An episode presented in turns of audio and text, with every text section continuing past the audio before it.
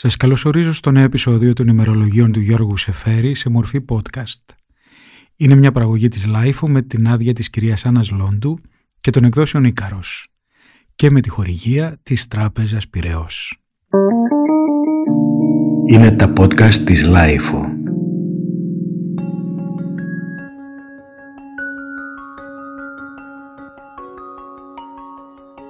Τις προάλλες, ένας κύριος με τερατώδη μνήμη και με ένα ερευνητικό μάτι που αληθορίζει από ατεωνίστικα, χτύπησε την πόρτα μου νωρίς το πρωί.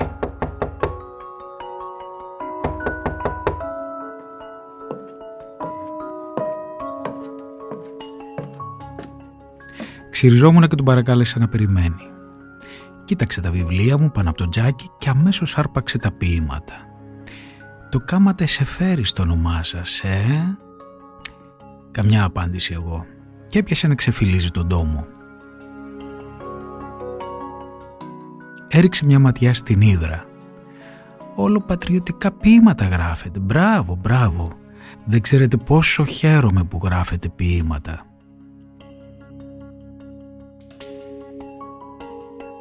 Όλο αυτό ήταν ανάστροφη παρεξήγηση από εκείνη που έτυχε κάποτε στον Νίκο Γκάτσο.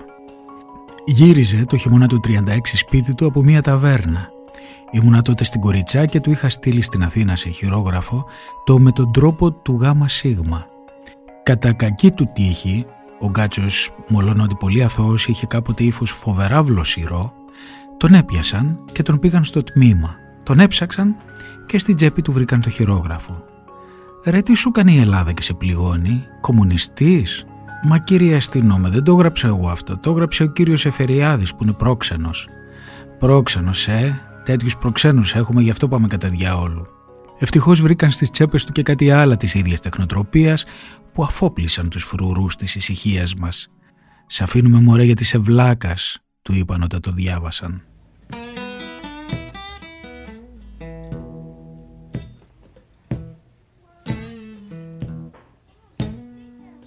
Βρισκόμαστε στην Πρετόρια του 1941. Ο Σεφέρης υπηρετεί στην ελληνική πρεσβεία χωρίς να κάνει τίποτα ιδιαίτερο, όμως δημιουργικά βρίσκεται σε πολύ μεγάλες φόρμες. Γράφει τη μελέτη του για τον Καβάφη, γράφει ποίηματα, επιστολές, ημερολόγια, μεταφράζει, μια χαρά. Από άποψη δημιουργική είναι στις καλύτερές του. Και βέβαια γνωρίζει ανθρώπους εδώ, Έλληνες, Άλλοτε τους εκθιάζει, άλλοτε λέει τι θέλω εγώ και ασχολούμαι συνέχεια με τα προβλήματα των μπακάλιδων. Ωστόσο, αυτοί οι Έλληνες όντως έχουν κάτι ιδιαίτερο, είναι από άλλο φύραμα. Έχουν ξεβραστεί εδώ από μικρές ή μεγάλες οδύσσιες και αυτό οπωσδήποτε είναι συναρπαστικό για τον Σεφέρη που πάντα μέσα του υπάρχει το θαλασσινό ήθος, το ήθος της περιπέτειας και ορισμένες φορές κιτσάρει τη ζωή μερικών από αυτά τα πρόσωπα με λίγες λέξεις κέρυες και όμως οριστικές. Κοίτα ας πούμε να δεις πόσο όμορφα, σύντομα, γρήγορα, αστραπιαία σχεδόν περιγράφει ολόκληρη τη ζωή αυτού του ανθρώπου.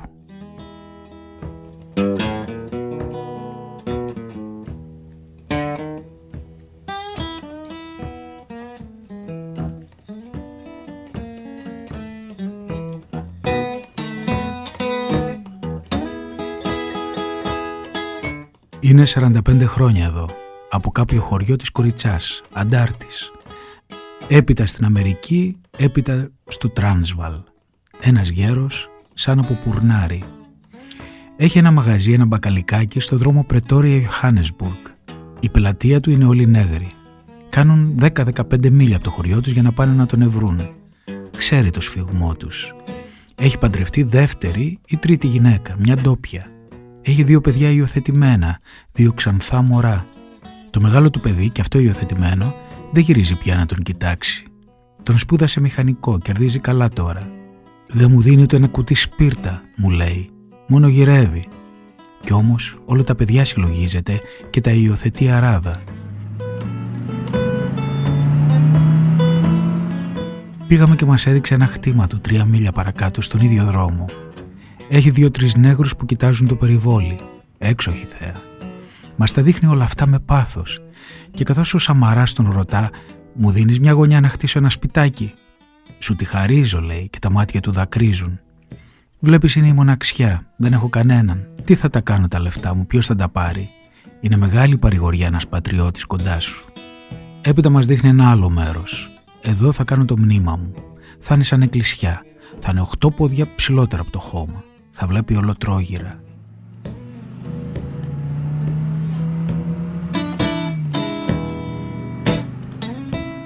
Διηγείται άκρες μέσες λεπτομέρειες της ζωής του.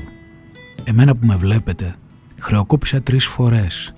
Είχα ένα μεγάλο σπίτι, αλλά το χάσα όταν χτύπησα με το πιστόλι τους δύο μαύρους και εκείνον τον θιακό. Πήγαινα κάθε μέρα με τα πόδια στο Johannesburg, 15-20 μίλια, αλλά τα ξανά έκανα τα λεφτά μου. Στο αυτοκίνητο συλλογίζεται τη σκληρή ζωή της πατρίδας. Μέρα νύχτα με τα ζά μέσα στα βουνά. Το χειμώνα τα σκηνιά παγωμένα και οι γυναίκες και να τρως μόνο μπομπότα. Ξέρει ένα σωρό νέγρικες γλώσσες και είναι ραβδοσκόπος.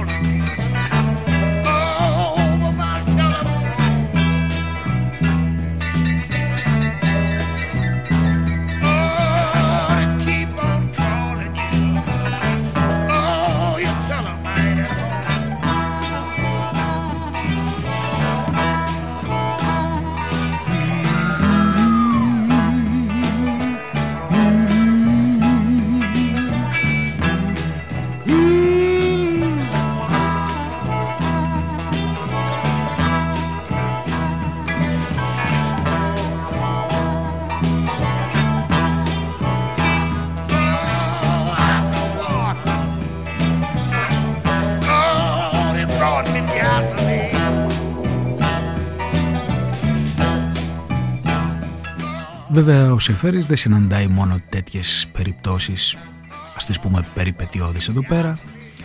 Μην ξεχνάμε ότι δουλεύει στην πρεσβεία οπότε αναγκάζεται να βλέπει τους πάντες και αναγκάζεται να βλέπει λίγο περισσότερο από το κανονικό και τις λεγόμενες αρχές που είναι βαρετές, που είναι τυπικές που δέκα πράγματα λένε ένα εννοούν ή το αντιθέτως ένα λένε και δεκαπέντε εννοούν όλο αυτό το σλάλομ που πρέπει να κάνεις ανάμεσα στις συμβάσεις, την υποκρισία, τους καλούς τρόπους και αυτό είναι κάτι που ο Σεφέρης δεν το αντέχει.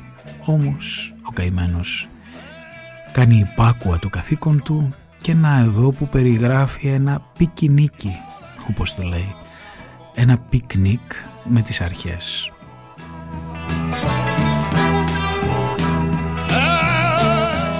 Ένα κάλεσμα που του κάνουν ένα ζεστό ανοιξιάτικο Οκτώβριο του Νοτιού Ημισφαιρίου του 1941.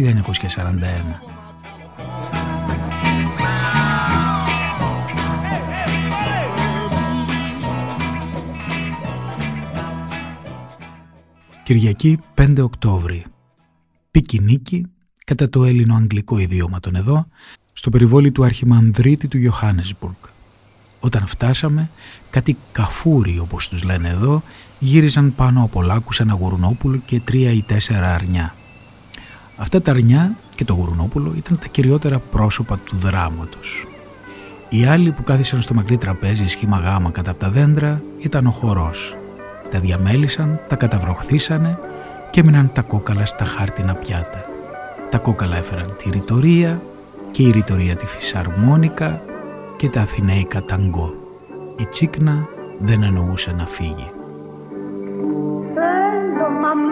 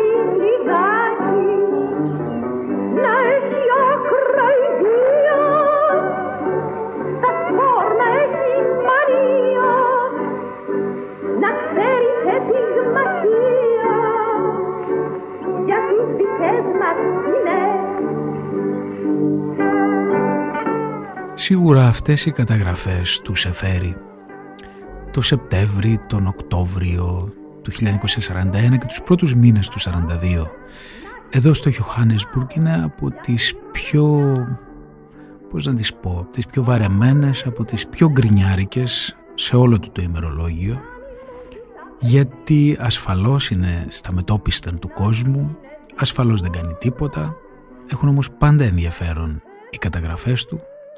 Είναι ένας παρατηρητής κέριος, οξύς, αγλίκαντος, που διεισδύει ως το μεδούλι.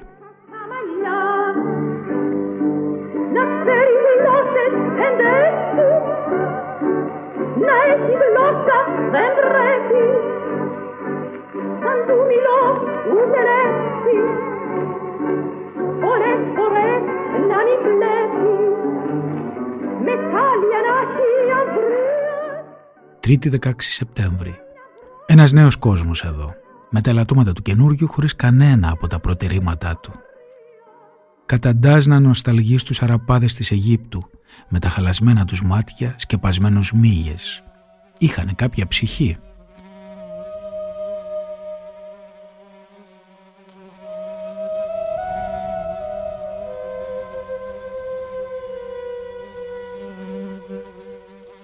Θυμούμε τα μυρολόγια τους μπροστά στο νοσοκομείο πλάι στο σπίτι μας στην Αλεξάνδρεια για τους σκοτωμένους στους βομβαρδισμούς. Ήταν ώρες που ο ολολιγμός τους περνούσε κάτω από τα παρέθυρά μας σαν κοπάδι λαβωμένων σκύλων. Αλλά ήταν τεμπέληδες αυτοί οι αραπάδες. Τους συλλογίζω με τα μεσημέρια, διώχνοντας τις μύγες με τις αλογότριχες ή παίζοντας με τα δάχτυλα των ποδιών τους και οι παντούφλες περίμεναν αδιανές μπροστά στην καρέκλα ή στο σκαμνί Μήπως και τούτοι εδώ δεν είναι τεμπέληδες; Ο γεροπαπάς του Johannesburg που είναι από τους παλιούς Έλληνες απίκους εδώ έχει ωστόσο κρατήσει μια καθαρή μορφή παπαδιαμάντη μου έλεγε «Αυτοί εδώ, κυρίως η νέα γενιά, αν πέσει μύτη τους θα βαρεθούν να τη σηκώσουν». Και πραγματικά, σε ένα τόπο όπου η δουλειά του εργάτη είναι εξαιρετικά φτηνή, είναι η νέγρη, όπου το κέρδος είναι εύκολο και όπου υπάρχουν αυστηρότατοι νόμοι που απαγορεύουν τη μετανάστευση, σε μια χώρα παρθένα τόσο που ενώ έχει του κόσμου τις πρώτες ύλες, δεν αξιώθηκε ακόμα να έχει σοβαρή βιομηχανία. Οι λίγοι Ευρωπαίοι κερδίζουν, απολαμβάνουν και απαγορεύουν σε άλλους Ευρωπαίους να έρθουν και να τους κάνουν συναγωνισμό. Σε ένα τέτοιο θερμοκήπιο λοιπόν, το μεγαλύτερο και το πιο παχύ λουλούδι είναι η νοχέλια του μυαλού.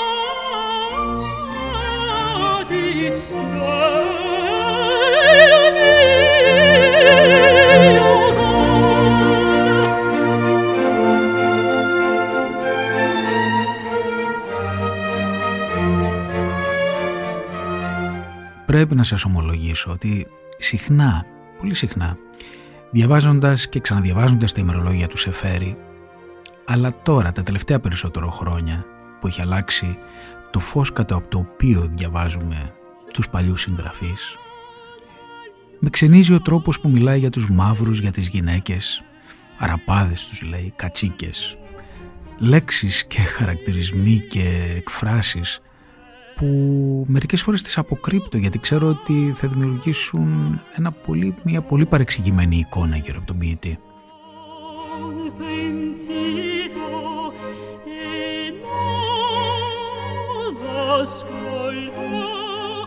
ας πούμε δύο επεισόδια πριν ε, εκεί που το καράβι φτάνει στον Τουρμπάν καθώς ο Σεφέρης βλέπει από το κατάστρωμα τους μαύρους ντυμένους με στολές λέει κάτι αμήμητο λέει πα, πώς υποφέρουν με τη στολή τους.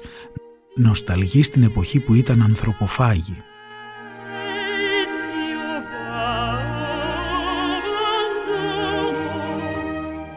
το σκέφτηκα και κάτι από τη μια με ενοχλούσε, κάτι όμως από την άλλη αθώωνε αυτό τον ποιητή για τον οποίο εντάξει μπορεί να τρέφω υψηλή εκτίμηση για την ποιητική του επίδοση αλλά νομίζω ότι σε αυτό το podcast δεν του χαρίζομαι ιδιαίτερα, δεν προσπαθώ να εξοραίσω την εικόνα του και φαίνονται όλες οι πτυχές, οι μεγάλες και οι μικρές του χαρακτήρα του.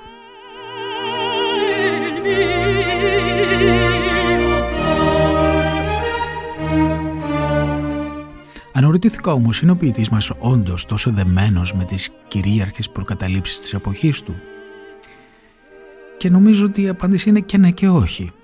Απ' τη μια τον βλέπεις να χρησιμοποιεί μάλλον αβασάνιστα το τρέχον ιδίωμα για άλλες φυλές, για μειονότητες, για τις γυναίκες που έχει ενσωματώσει αυτή η γλώσσα στις λέξεις της όλη τη βία και την προκατάληψη και τον ρατσισμό Ωστόσο υπάρχουν πολλά και εμφατικά παραδείγματα και επεισόδια όπου ο Σεφέρης υπερασπίζεται με βαθύ και ειλικρινή τρόπο και τους μαύρους και τις γυναίκες με μια προοδευτική αντίληψη που λίγοι συγκερινοί του έχουν.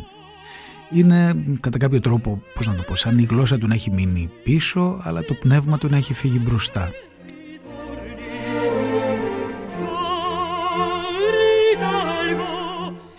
Για να το πω πιο απλά, επουδενή.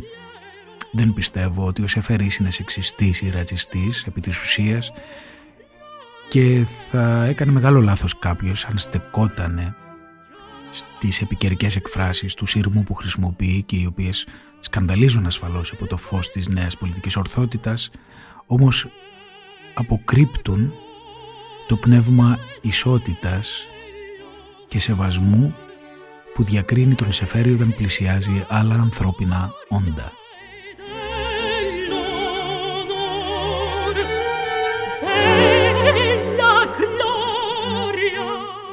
Ας πούμε κοιτάξτε σε μια υπέροχη επιστολή που στέλνει εδώ από το Johannesburg στον Henry Miller πως κάποια στιγμή μιλάει για τους αυτόχθονες, τους μαύρους της περιοχής.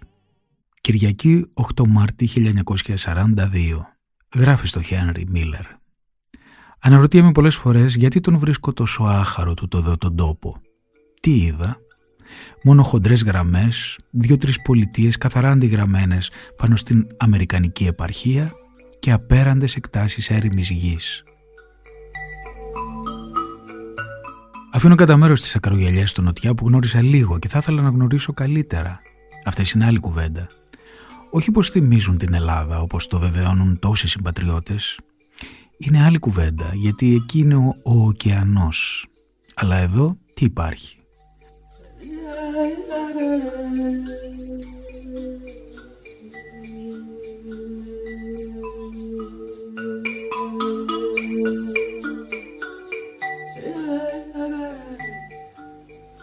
Πρώτα τα έγκατα της γης, το χρυσάφι, τα διαμάντια, η τεχνητή λόφη των χρυσορυχείων τριγύρω στο Johannesburg και έπειτα η γυμνή ξέσκεπη χώρα.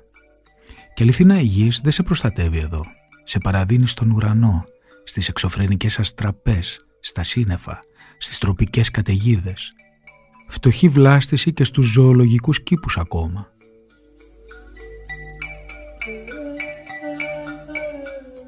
Και οι άνθρωποι, οι άνθρωποι είναι οι άπικοι, ξένοι, όπως εσύ και εγώ, μόνο που έζησαν περισσότερα χρόνια σε αυτόν τον τόπο και κάνουν πιο καλές δουλειές, τόσο καλές και τόσο προσοδοφόρες που τους απονάρκωσαν.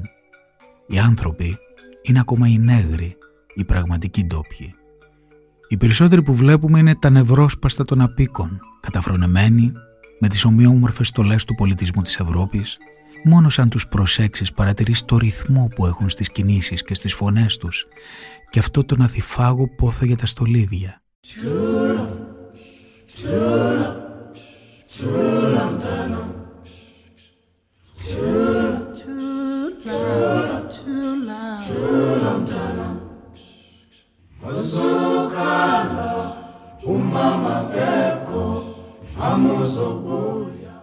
Θυμάμαι ένα απόγευμα σε ένα σιδηροδρομικό σταθμό που μπερδευτήκαμε με ένα πλήθος μαύρους.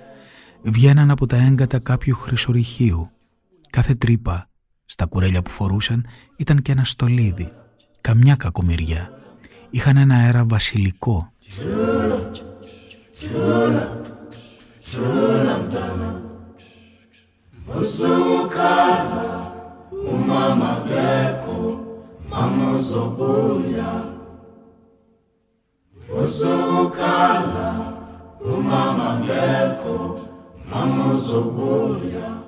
Από αυτούς πρέπει να ξεκινήσεις και από τον ουρανό που σε καταποντίζει βία μέσα στον ηλεκτρισμό και να πας όλο ένα να πηγαίνεις, να μην σταματήσεις. Δεν είναι τόπος για να σταματήσεις εδώ.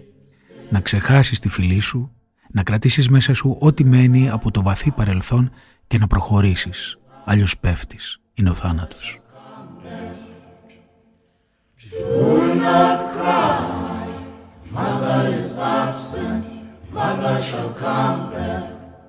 Όσο όμως κι αν ο Σεφερή σε αυτό το τόσο αλόκοτο για έναν Έλληνα τόπο, όσο κι αν ζει στην άλλη άκρη του κόσμου, που δεν έχει ιδέα για τον πόλεμο, μαθαίνει από εφημερίδες μπαγιάτικες μετά από 10-15 μέρες ή από ορισμένα τηλεγραφήματα ή από κουβέντες που τους είπε κάποιος πρέσβης από το τηλέφωνο το τι γίνεται στην Ευρώπη και στην Ελλάδα. Ο Σεφέρης ψάχνει και ενδιαφέρεται εννοείται και καταγράφει όλα αυτά που γίνονται στο μεταξύ στην κατεχόμενη Αθήνα.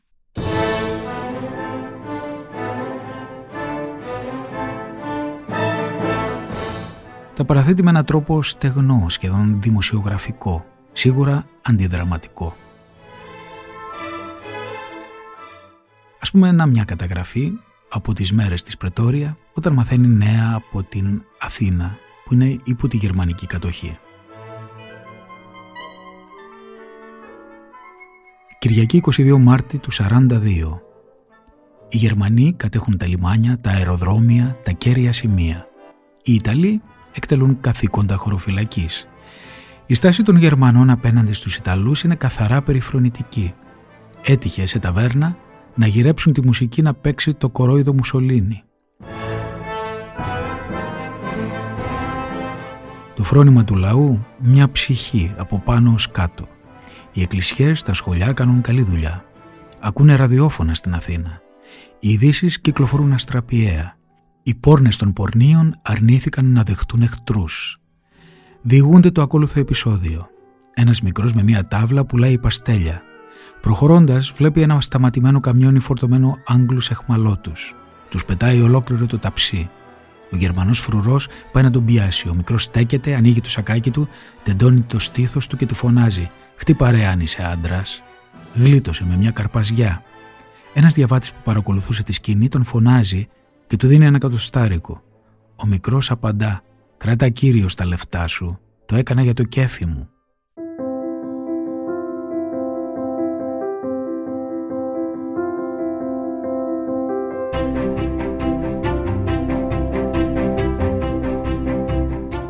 Εκεί μέσα σε αυτή την θανατερία κινησία έρχεται μια μέρα επιτέλους ένα καλό μαντάτο.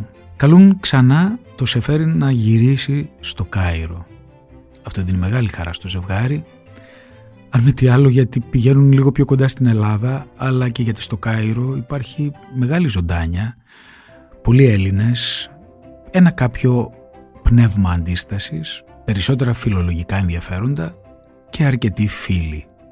Είναι σίγουρα ένας τόπος πολύ πιο οικείος, που ο Σεφέρης λέει ότι θα τον βοηθήσει να φανεί κάπως πιο χρήσιμος. Αλλά να σας πω την αλήθεια εγώ δεν κοντοστέκομαι σε αυτό. Πιστεύω ότι η μεγαλύτερη του χαρά είναι να φύγει από αυτό το τόσο ξένο προς αυτόν τόπο. Θέλει να γυρίσει πάλι κοντά σε ένα ελληνισμό πιο ζωντανό και πιο εναργή. Δύο μήνες λοιπόν πριν ξεκινήσει η επιστροφή του στο Κάιρο αρχικά με ένα μικρό υδροπλάνο, μετά με αερόπλια κτλ. Θα σας τα περιγράψω αυτά εν καιρό. Ο Σεφέρης και η Μαρό παίρνουν το τρένο και ταξιδεύουν, κάνουν μια εκδρομούλα στο Cape Town.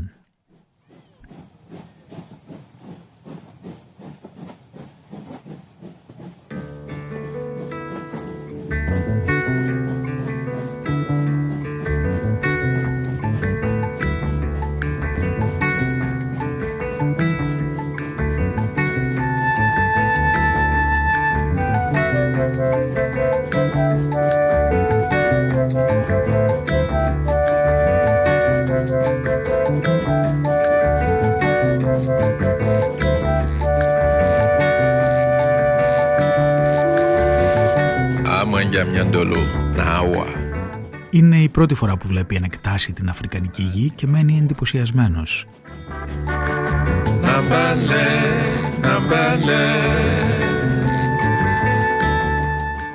Ξυπνούν μέσα του ποιητικές εικόνες και μνήμες παλιών θαλασσοπόρων. Ε, κυρίως όμως έρχεται ξανά κοντά στη θάλασσα. Είναι μερικές σελίδες πολύ ωραίες στο ημερολογιό του σχετικές Ας ακούσουμε ένα απόσπασμα στο οποίο κάνει μια σούμα αυτής της εκδρομής στις 16 Φεβρουαρίου του 1942.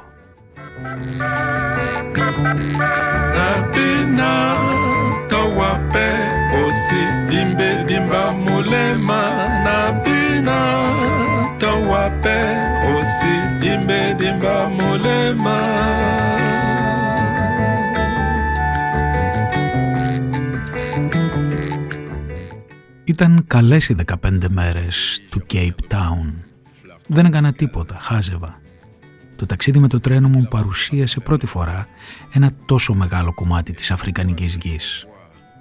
Όταν αφήσεις τα γκρίζα ή κίτρινα τραπεζοειδή σχήματα των χρυσορυχείων του Johannesburg, μπαίνεις σε μια ανεξάντλητη μονοτονία, απέραντες γυμνές εκτάσεις, κάμπι με φτωχό χορτάρι ως εκεί που χάνεται το βλέμμα και καμιά φορά ένα, δύο, τρία δέντρα απομονωμένα. Αυτό βαστά ολόκληρη την πρώτη μέρα του ταξιδιού και πολλές ώρες από τη δεύτερη, ως να αντικρίσεις τα αποκεφαλισμένα βουνά της επαρχίας του ακροτηρίου. Τότε μπαίνει άλλο κόσμο. Ναμπαλέ, ναμπαλέ.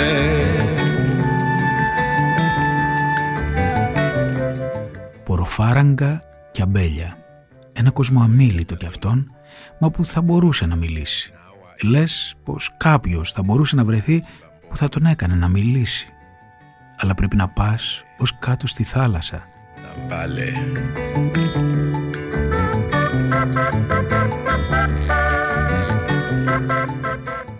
Να βρεις τα παλιά Ολλανδέζικα σπίτια των πρώτων απίκων, να αγγίξεις τα επιπλά τους, τα μεγάλα ξύλινα κρεβάτια, να κοιτάξεις από κοντά τις πέτρες με τις επιγραφές που χάραξαν παλιοί θαλασσινοί, σημάδι πως έπιασαν τον κάβο της καλής ελπίδας και να αρχίσεις μια δειλή κουβέντα με τους ανθρώπους.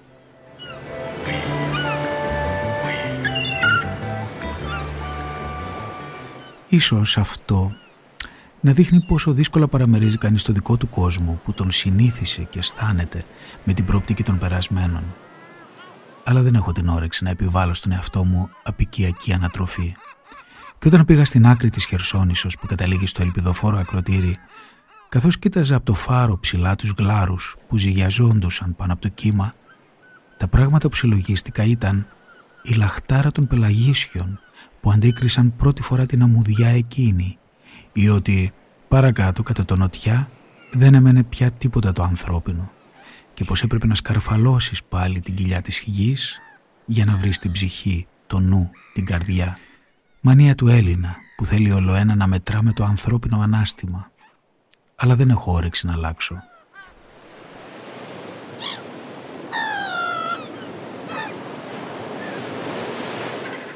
Το απόγευμα κατεβήκαμε να ειδούμε τη θάλασσα, όμως χαθήκαμε.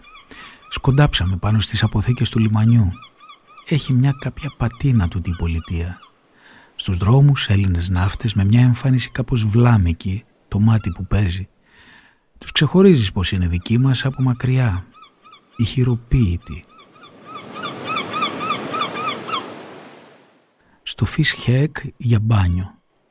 Έπειτα από τον παγωμένο Ατλαντικό, ο Ινδικός, μολονότι δεν είχε λιακάδα, ζεστό σαν θερμοκήπιο. Θαλασσινές αναμνήσεις του σώματος. Το σώμα θυμότανε άλλες θάλασσες.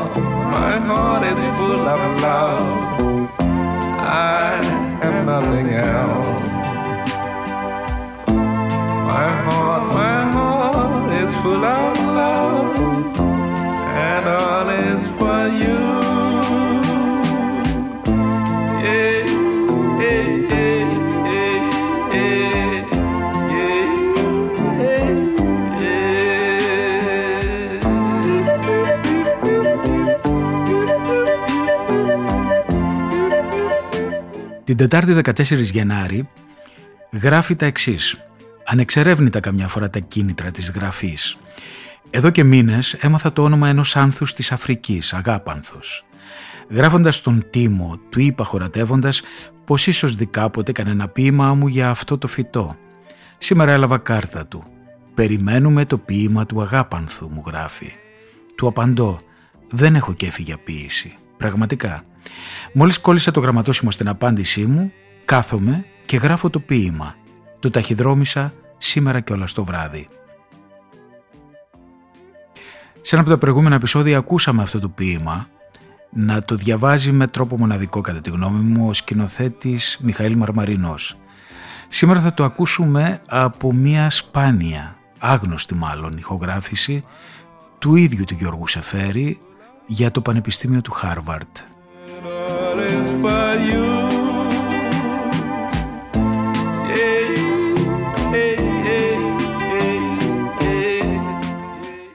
στράτης θαλασσινός ανάμεσα στους αγάπανθους. Δεν έχει ασφοδίλια, μεν εξέδες, μήτε οι άκυνθους. Πώς να μιλήσεις με τους πεθαμένους; Οι πεθαμένοι ξέρουν μονάχα τη γλώσσα των λουλουδιών γι' αυτό σωπαίνουν, ταξιδεύουν και σωπαίνουν, υπομένουν και σωπαίνουν, παραδείμων ονείρων, παραδείμων ονείρων. Αν αρχίσω να τραγουδώ θα φωνάξω, κι αφωνάξω. Οι αγάπανθοι προστάζουν σιωπή, σηκώνοντας ένα χεράκι μαβιού μωρού της Αραβίας ή ακόμη τα πατήματα μιας χίνας στον αέρα είναι βαρύ και δύσκολο. Δεν μου φτάνουν οι ζωντανοί. Πρώτα γιατί δεν μιλούν. Κι ύστερα γιατί πρέπει να ρωτήσω τους νεκρούς για να μπορέσω να προχωρήσω παρακάτω. Αλλιώς δεν γίνεται. Μόλις με πάρει ο ύπνος, οι σύντροφοι κόβουνε τους ασημένιους πάγκους και το φλασκί των ανέμων αδειάζει. Το γεμίζω και αδειάζει το γεμίζω και αδειάζει, ξυπνώ σαν το χρυσόψαρο κολυμπώντας μέσα στα χάσματα της αστραπής και ο αγέρας και ο κατακλυσμός και τα ανθρώπινα σώματα και οι αγάπανθοι καρφωμένοι σαν τις σαΐτες της μοίρας στην αξεδίψαστη γης συγκλονισμένοι από σπασμωδικά νοήματα θα έλεγες είναι φορτωμένοι σε ένα παμπάλαιο κάρο κατρακυλώντας σε χαλασμένους δρόμους, σε παλιά καλντερίμια η αγάπανθη τα σφοδίλια των νέγρων. Πώς να τη μάθω ετούτη τη θρησκεία; Το πρώτο πράγμα που έκανε ο Θεός είναι η αγάπη έπειτα έρχεται το αίμα και η δίψα για το αίμα που την κεντρίζει το σπέρμα του κορμιού καθώς τα λάτι. Το πρώτο πράγμα που έκανε ο Θεός είναι το μακρινό ταξίδι. Εκείνο το σπίτι περιμένει με ένα γαλάζιο καπνό, με ένα σκυλί γερασμένο περιμένοντας για να ξεψυχήσει το γυρισμό. Μα πρέπει να μαρμινέψουν οι πεθαμένοι.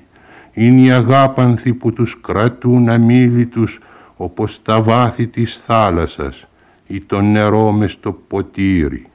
Και οι σύντροφοι μένουν στα παλάτια της Κύρκης.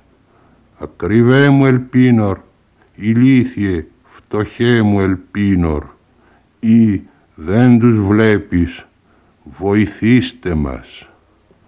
Στον ψαρόν την ολόμαυρη ράχη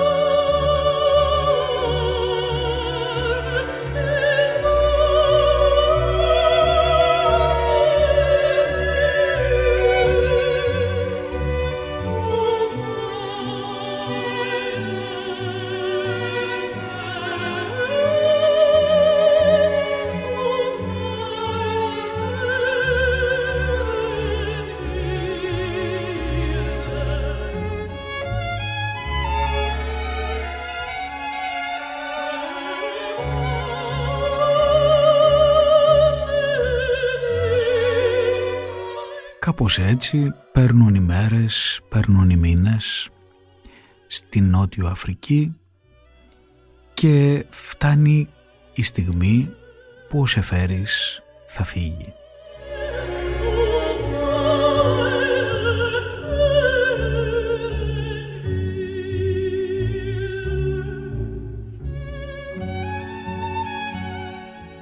Κάνει αρκετούς απολογισμούς στη ζωή του κατά την περίοδο αυτή όμως μου φαίνεται η πιο αντιπροσωπευτική. Είναι εκείνη η μικρή σούμα που κάνει μια πρωτοχρονιά, την πρωτοχρονιά του 1942 όταν αυτός είχε μείνει μόνος στην πρεσβεία της Πρετόρια. Φαίνεται οι άλλοι αξιωματούχοι θα πήγαν κάποια εκδρομούλα και θα τον άφησαν μόνο.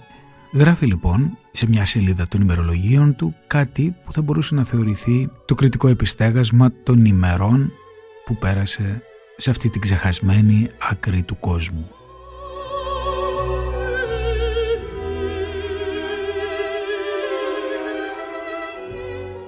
Είναι σαν να βγάζει τα συμπεράσματά του από τον πλάνητα βίο που ξεκίνησε πριν δύο χρόνια περίπου και που δεν θα τελειώσει ακόμα. Έχει αρκετές περιπέτειες ακόμα να περάσει ο Σεφέρης.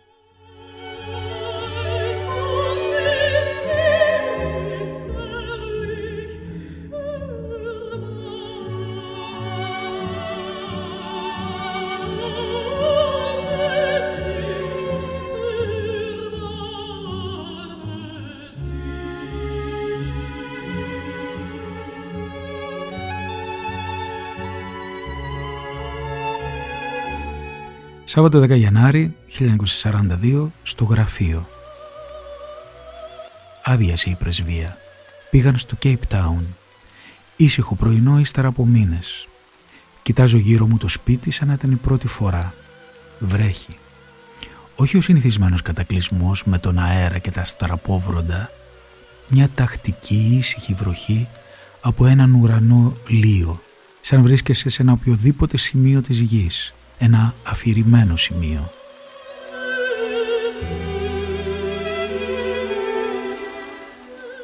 Λογαριάζω τα σπίτια που ντυθήκαμε σαν ξαναρούχα από τότε που αφήσαμε την Κρήτη. Κάμαρες ξενοδοχείων όπου μπαίνεις, περνώντας από ένα μακρύ διάδρομο, σαν το νερό από το λαιμό μιας μπουκάλας. Κάμαρες στο Κάιρο όπου τα πόδια κολούσαν, λες και ήταν στρωμένο το πάτημα με χαρτί για μύγες.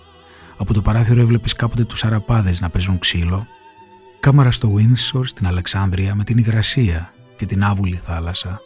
Κάμαρα Ρίντε Φατιμίντ με τα έπιπλα και τους στίχους γκριζοπράσινο, το χρυσωμένο πολυέλαιο. Στη μέση στο μπαλκόνι της τα θράβσματα των ακάκ που χτυπούσαν σε ένα διαλείπων χαλάζι. Τα από μεσήμερα που βυσίνη εντόνι που απλωνόταν στη γειτονιά.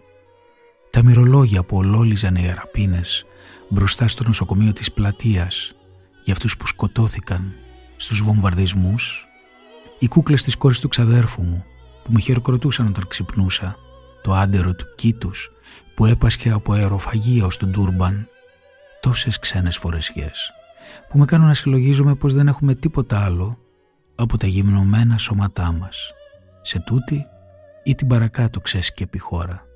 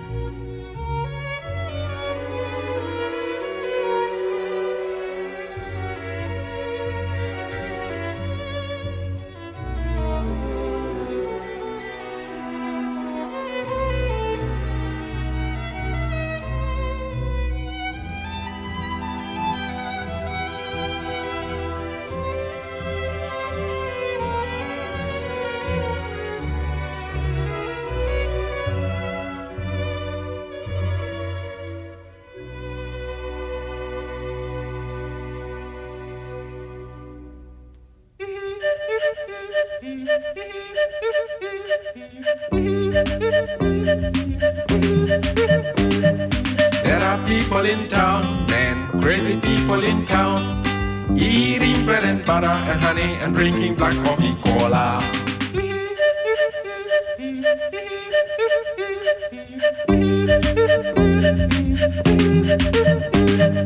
They believe we are wild men, they believe we are wild. Just because we don't use any money and we drink no coffee cola.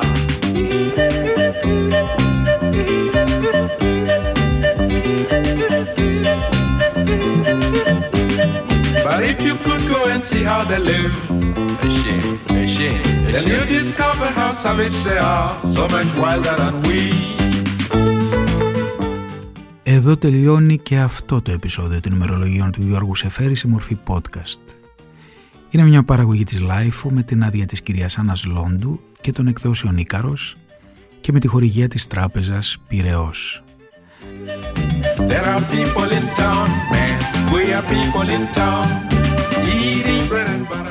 Τα podcast αυτά μπορείτε να τα ακούτε βέβαια από τη LIFO, αλλά είναι προτιμότερο να κάνετε εγγραφή στις πλατφόρμες του Spotify ή στα Apple Podcast, έτσι ώστε να σας ειδοποιούμε κάθε φορά που ανεβαίνει το καινούριο επεισόδιο. Είμαι ο Στάθης Τσαγκαρουσιάνος, την άλλη Κυριακή, ραντεβού για να συνεχίσουμε αυτό το ταξίδι. Καλή συνέχεια σε όλους. But if you could go and see how they live, a shame, a shame. Then you'd discover how savage they are, so much wilder than we.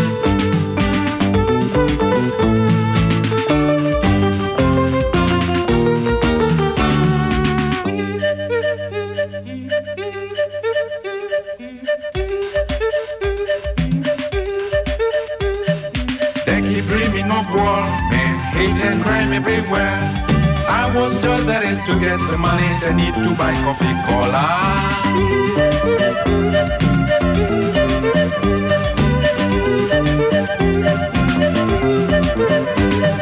They keep dreaming of war and hate and crime everywhere. That is the way they can find the money they need to buy coffee cola.